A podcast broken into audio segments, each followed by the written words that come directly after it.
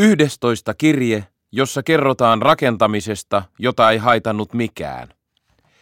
Terve Karvonen! En olekaan kertonut sinulle vielä, että olimme ruvenneet tekemään konstaapeli Oiva Karhusen kanssa Amalia tädille yllätystä sillä aikaa, kun hän oli Käpälämäen kuntoutuskeskuksessa laihtumassa ja heittämässä tikkaa. Tänään saimme yllätyksen melkein valmiiksi ja se on minusta siinä kaikkein yllättävintä. Vähän sen jälkeen, kun täti oli lähtenyt Käpälämäkeen, pihalle oli ilmestynyt lauta ja tiilikuorma. Kysyin konstaapeli Karhuselta, aikoiko hän tehdä remonttia talossa. Oiva sanoi, että ei aikonut, mutta hän oli jo pitkään suunnitellut grillikatoksen rakentamista ja nyt se tapahtuisi. Se saattaisi onnistuakin, kun Amalia ei ollut neuvomassa. Oliko Oivalla piirustukset grillikatosta varten? Piirustukset ja käyttöohjeet olivat Oivan mielestä vain amatöörejä varten. Hän oli jo kouluaikana tehnyt linnunpöntön omasta päästään ja kottaraiset olivat asettuneet siihen heti taloksi. Sanoin, että minusta grillikatos oli hyvä idea, niin Oivastakin. Amalia täti voisi paistella pihvejä ja lettuja sateellakin. Kysyin, minne katos rakennettiin. Oiva sanoi valinneensa pihan keskellä olevan kukkapenkin paikan. Amalia kasvatti siinä etupäässä karhunputkea ja horsmaa, joten suurta menetystä ei koituisi. Niin me sitten rupesimme rakentamaan grillikatosta omasta päästämme, tai enemmän kylläkin oivan. Valoimme ensin grillille pohjan sementistä. Se jäi vähän vinoon, mutta Oiva sanoi, ettei se haitannut, koska voisimme oikaista sen, kun muuraisimme grillin tiilistä. Sitten valoimme grillin lattian kulmatolpat. Nekin jäivät vähän vinoon, mutta sekään ei haitannut, koska tolpat jäisivät lattian alle, eikä kukaan viitsisi ryömiä alle tarkistamaan, olivatko tolpat suorassa. Arvelin, että muuraisimme seuraavaksi grillin, mutta Oivan mielestä kannatti rakentaa ensin lattia. Niin kiinnitimme tolppien väliin parrut ja naulasimme niiden varaan lattian. Naulatessaan Oiva lauloi, minä olen rakennusmestarin poika, siis rakennusmestari melkein itsekin. Lattia jäi vähän vinoon, mutta niin vähän, ettei se haitannut. Kun lattia oli valmis, pystytimme nurkkatolpat.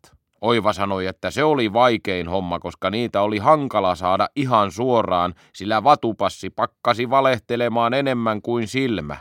Hän oli oikeassa, mutta ei sekään haitannut.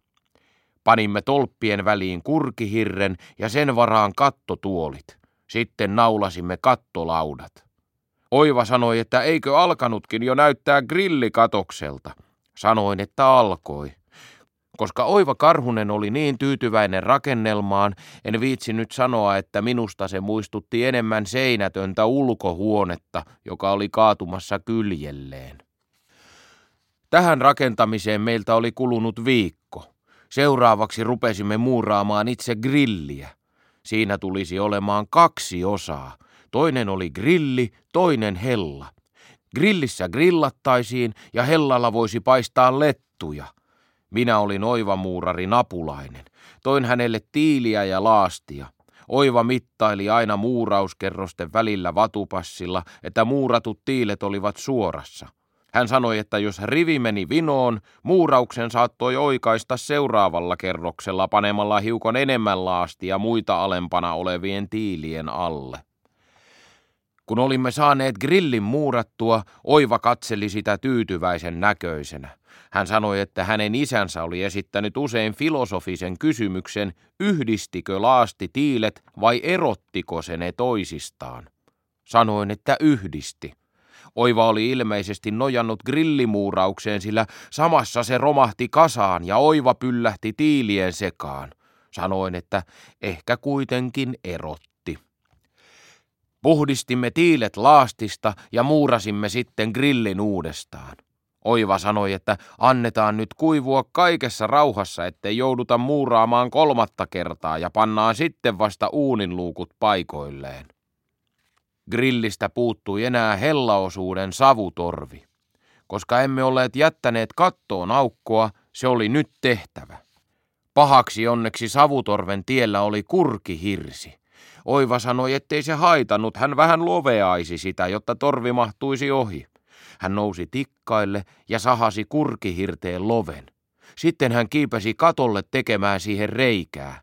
Hän oli sahaamassa aukkoa, kun kuului rusahdus ja kurkihirsi taipui alaspäin. Sanoin Oivalle, että olisi parempi tulla alas aika nopeasti. Niin Oiva tulikin, kattolaudat perässään. Grillissä ei siis ollut enää kattoa. Oiva sanoi, että ei kai se haitannut, jos ei grillannut sateella. Sanoin, että ei haitannut, ja nyt ei tarvittu savutorveakaan. Että sellainen se meidän grillin rakennusurakkamme sitten oli.